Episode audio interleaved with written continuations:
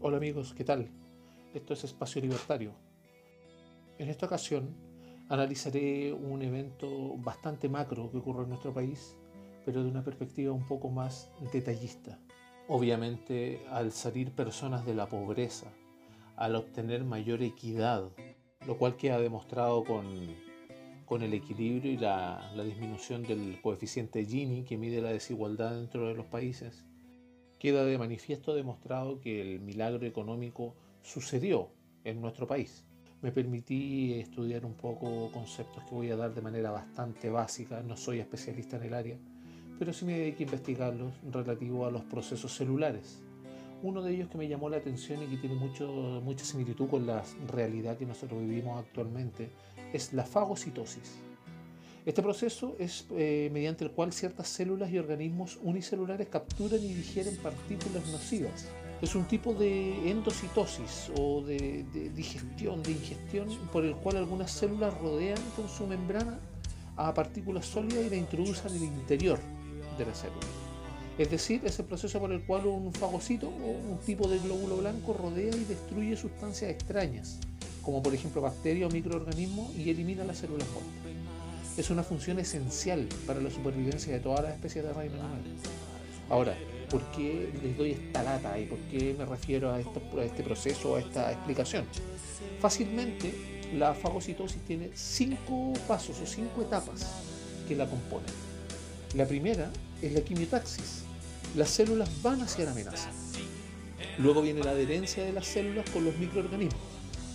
La tercera etapa es la ingestión es decir, se encierra como en un movimiento de pinza, que se revuelque en la tumba Hilde, al microorganismo, generando fagosomas, que en este caso son como vesículas o sacos que se forman alrededor de la partícula o del microorganismo.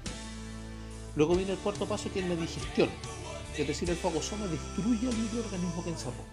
Y la quinta es la exocitosis o la excreción de los desechos del proceso, es la eliminación de los desechos. Nuestro país se vio afectado hace mucho tiempo por una campaña de infiltración cultural propia de la izquierda. Ya lo indicaba Axel, Axel Kaiser en su libro denominado La fatal ignorancia. Este primer paso podría ser considerado como la quimiotaxis de la cual él hablé, es decir, las células van hacia la amenaza. En este caso, básicamente la amenaza la constituye lo que era este proceso virtuoso por el cual Chile salió de, los países más pobres o más atrasados de América Latina, convirtiéndose en un país de bastante renombre en ciertos círculos económicos y como un ejemplo de recuperación dentro de después del, del golpe de Estado y la instauración de un gobierno militar, en este caso por la fuerza, convirtiéndose en una dictadura pero proponiendo un sistema económico que trajo prosperidad al país como nunca se había visto y de hecho ha servido a Chile como caso de estudio respecto a esos mismos pasos. Si aumenta la riqueza, van aumentando todos los estratos socioeconómicos de acuerdo a sus mismas magnitudes. En este caso, ahora bien, esta prosperidad económica estaba trayendo muchos conceptos que a la izquierda, a la parte socialista, no le gustaban porque desarman sus artículos o sus fundamentos, básicamente, o alimentos también. Ahora bien, hay muchas cifras que avalan este, este proceso económico o virtuoso que nos ocurrió como país y que básicamente tratan sobre la disminución o cómo salió de la pobreza nuestro país, del crecimiento del ingreso per cápita por quintiles, tomando un rango del año 90 hasta el 2015, que es un informe que entregó Rodrigo Valdés, que era el ex ministro de Hacienda, demuestra que el crecimiento del segmento más pobre subió un 439% versus un 208% del segmento más aventajado, por así decirlo, o del que tenía mayores ingresos. El porcentaje de chilenos en situación de pobreza, tomando del 2006 al 2017, eh, la fuente de la encuesta CAS, señala que en el 2006 había un 29,1% de chilenos en situación de pobreza reduciéndose drásticamente a un 8,6 en 2017. Porcentaje de hijos del padre del 25% de menores recursos que logra llegar al 25% de mayores recursos Chile aventaja a muchos países, tomando como, como por ejemplo referentes Dinamarca, Grecia, España, Italia, Irlanda, en un 23%. Estos son las fuentes de la OSD. El porcentaje de personas por estrato social en el, caso de los eh, segmentos más altos fue creciendo. Y en el caso de los segmentos medios, que son como los más, los más vapuleados o los que más nos toca a veces sufrir los embates, nunca eres suficientemente rico para obtener un buen financiamiento, ni tampoco suficientemente pobre para obtener una ayuda. Desde el año 1990 hasta el año 2013, tomando un estudio del Instituto Libertad y Desarrollo en base a encuestas CACEN, pasa de, por ejemplo, en el caso un 34,2% a un 57,8% de la, clase media, es decir, el estrato medio. Ahora, la caída del índice Gini que había hablado anteriormente se obtenía mediante el Banco Mundial. Y en este caso pasa de un 57,2% del año 1990 a un 46,6% el 2017, lo cual significa que la desigualdad baja. El índice Gini de América Latina al 2017, también tomando como fuente el Banco Mundial, sitúa a Chile en una gama media más o menos entre países de Latinoamérica, considerando a Brasil, que tiene un índice mucho más alto Gini, es decir, mayor desigualdad, y El Salvador, considerando que tiene menos desigualdad. Claro que un país más pobre eh, más igual. No sé qué preferirá la gente. Nosotros nos ubicamos al medio, con un 46,6. Se acaba su sustento. Es como decir que Jesucristo nunca existió. ¿Qué pasaría con la iglesia? Y en este caso, esta primera parte de la quimiotaxis se izquierdizó bastante la parte política, de, tomando como eh, relata más que nada que estas células, eh, más bien dicho los partidos locales de cada país, van hacia la amenaza, es decir, la identifican y empiezan a preparar la etapa de la segunda etapa, perdón, que es la adherencia. Es decir, la adherencia de estas células con los microorganismos. Podemos tomar los microorganismos como cualquier concepto o cualquier atisbo de demostración a la, población de que la libertad funciona de buena manera cuando se tienen regulaciones ad hoc. En este caso, esta adherencia, la segunda etapa de, las células, en este caso de izquierda, vamos a tomarla, y los microorganismos, que son cualquier eh, organización que piense distinto o que demuestre que el proceso económico liberal es exitoso, eh, se van a adherir a ellos, es decir, van a empezar a aprender de ellos. Y así como pasa es que muchas personas del ámbito socialista entraron en nuestro país, un fundamento para ello, la dictadura que se vivió, eh, se izquierdizó bastante el país. Y los socialistas pasaron a ser moderados casi, e incluso de centro. Entonces empezaron a acceder a posiciones políticas y también de ministerios, lo cual los aventajó bastante con otras personas de otros, eh, de otros pensamientos o colores políticos y empezaron a aprender de estos microorganismos, es decir, de esta economía liberal, para ver de qué manera podía atacar las emociones de las personas. Debemos recordar que la mente humana trabaja sobre las emociones. Daniel Kahneman, que es un economista que tiene un Nobel en economía, pero también es un psicólogo, eh, señalaba que habían dos conceptos o dos sistemas, perdón, de operación de nuestro cerebro. El sistema 1 es el instintivo, instintivo, perdón, el más primitivo, el más emocional. Ese es el más fácil y no requiere mayor proceso. Si tú te encuentras ante una amenaza, ante un peligro, tú reaccionas. Y eso es en base a la, a la emoción. Por ejemplo, si vas y alguien te ofende, o si vas cruzando un paraje solitario y ves que viene un grupo contra ti caminando, por ejemplo. Se activan ciertas emociones, ciertos eh, instintos primarios ese es el primer sistema. El segundo sistema es el más racional, el lógico. Es ese que está sujeto a análisis y requiere de mucho más esfuerzo, obviamente, para llevarlo a cabo, que el primer sistema. Si yo, por ejemplo, en este mismo instante a ti que escuchas te pregunto cuánto es 137 por 243, lo más probable es que si tienes tus habilidades matemáticas, mientras yo sigo hablando ahora, aún no llega a un resultado. Eso requiere un proceso mayor. Ese es el otro sistema del racional. Y este sistema racional, que es el que lleva mayor trabajo, es el que nos lleva a convivir con las demás personas y a poder llegar a acuerdos sobre distintas materias. Ahora, esta adherencia que hacen, en este caso la, las células eh, marxistas, por así decirlo, con los microorganismos, que en este caso son todos los procesos económicos y que son tendientes a demostrar que este proceso liberal es correcto y va en la vía correcta, obviamente, insisto, con, la con la legislación o las reglamentaciones que pudieran surgir para mejorar un proceso, no para demolerlo. Recordemos la retroexcavadora que se proponía en el gobierno Bachelet, en el segundo. Esta adherencia se originó durante muchos años considerando al señor Patricio Elwin, Eduardo Frey, Ricardo Lagos y así como fuimos entrando en más y más socialismo. No nos dimos cuenta, pero se fueron adhiriendo a este proceso, aprendieron de él y explotaron la emocionalidad que daba las brechas o el gap que aún existe de desigualdad.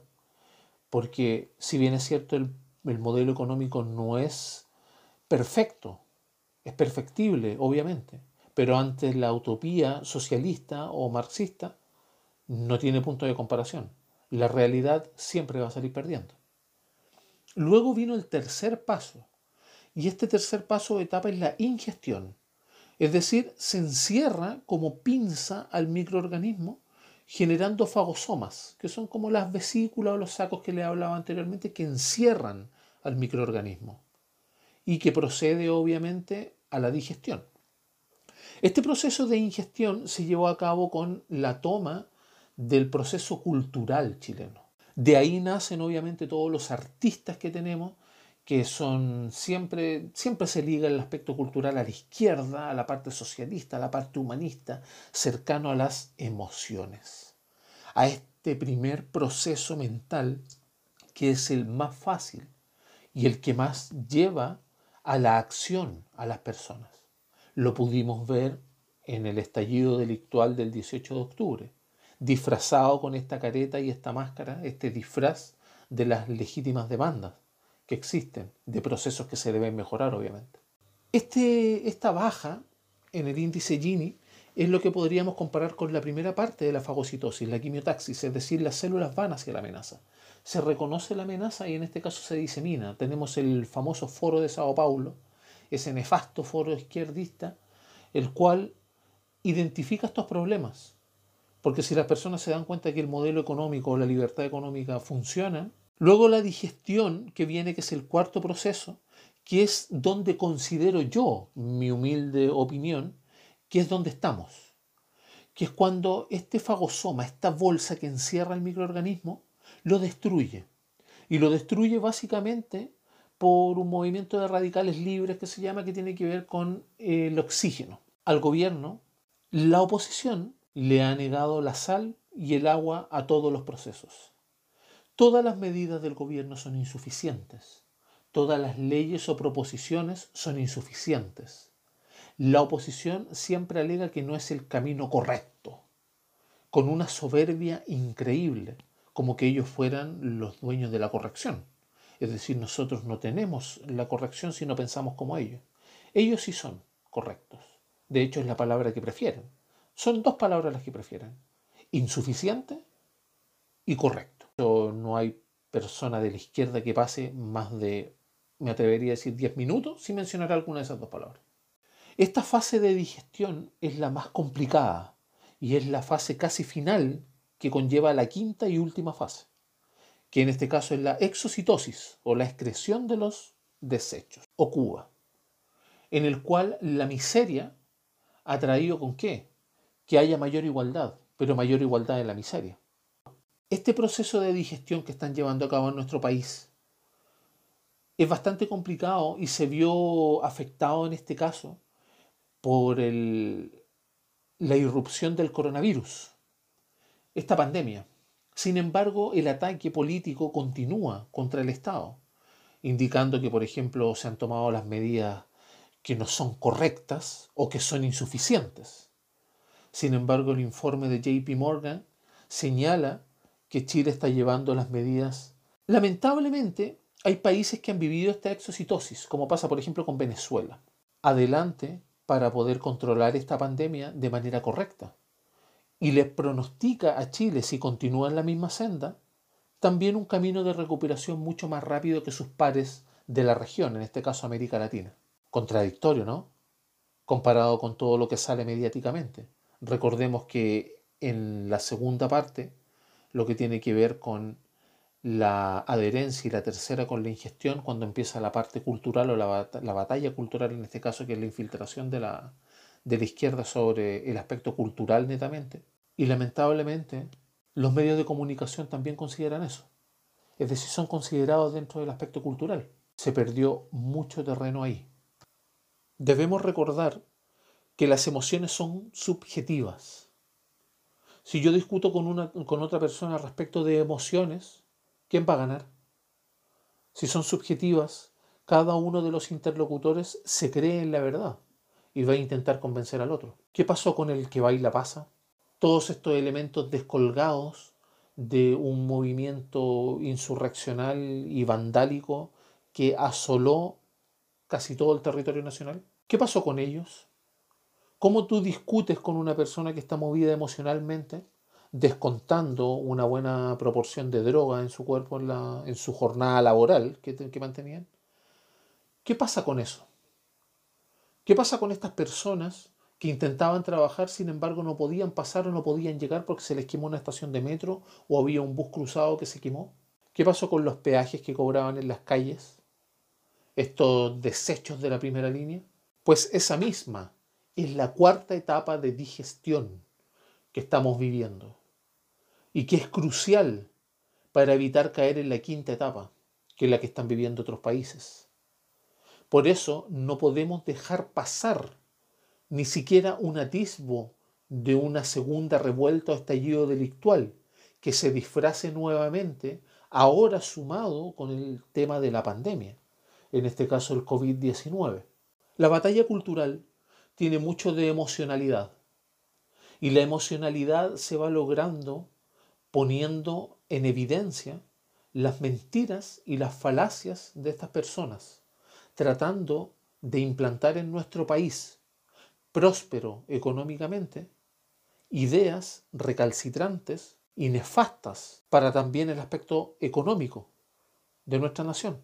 No es posible que intenten imponer lo que no ganaron en las urnas, porque si las personas han perdido trabajos, si las empresas han quebrado y si esta pandemia la hemos enfrentado con recursos casi limitados, es única y exclusivamente porque tuvimos desde octubre del 2019 a través de la violencia. Hasta, digamos, febrero del 2020, cinco meses de destrucción sin cuartel, de denostar a nuestras fuerzas públicas de orden y de seguridad, de pasar a llevar a quien no piensa distinto, de hacer valer ese fascismo que es tan tristemente célebre estandarte de todo elemento socialista y que nació de hecho en socialismo. La humanidad es muy adicta a las historias, a esta emocionalidad. De hecho, cuando nos vamos a dormir, el cerebro va a continuar despierto y siempre está creando y contándonos historias a nosotros mismos. Está en que tú realmente despiertes. No porque alguien te diga que Chile despertó, sino porque te sientas despierto, porque veas la realidad. Es por eso y por muchas razones más que amamos la libertad. Los libertarios queremos que viva la libertad.